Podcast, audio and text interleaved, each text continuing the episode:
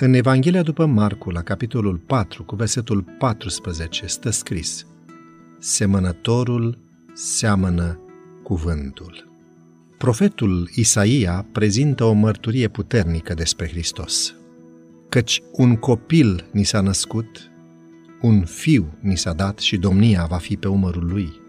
Îl vor numi minunat, sfednic, Dumnezeu tare, Părintele veșniciilor, Domn al păcii. Isaia 9 cu 6 Hristos l-a reproșat ucenicilor săi lentoarea înțelegerilor. Ei erau influențați de zicătorile și cunoștințele lor populare, astfel încât adevărurile spuse de cel mai mare învățător pe care l-a cunoscut lumea vreodată erau adesea adevăruri pierdute pentru ei. Hristos i-a făcut să-și dea seama că El îi pusese în posesia adevărului despre a cărui valoare puțin bănuiau.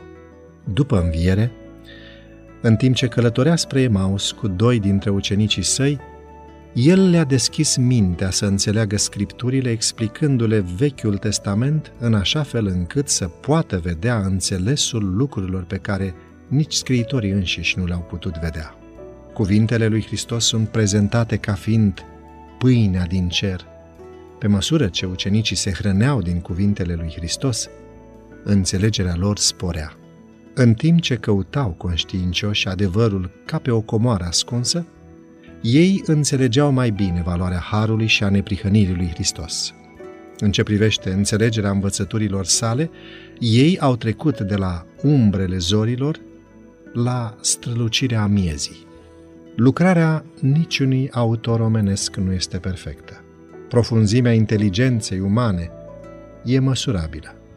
Cele mai bogate mine de realizări umane nu sunt inepuizabile. Dar cea mai înaltă, cea mai profundă și cea mai amplă manifestare a imaginației nu-l poate cuprinde pe Dumnezeu. Rămâne o infinitate dincolo de tot ceea ce poate imaginația noastră să cuprindă de una singură.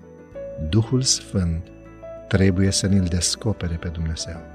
Numeroși oameni sunt mult prea mulțumiți cu înțelegerea adevărurilor de suprafață ale revelației. Pietrele prețioase ale adevărului sunt pierdute din vedere pentru că ei nu pot discerne valoarea acestora. Cel care studiază Biblia să-și forțeze mintea în timp ce parcurge cuvântul Domnului, întrucât înțelesul se află adesea în profunzime. Cunoștința astfel câștigată va fi asemenea seminței cerești plantate de către semănătorul divin.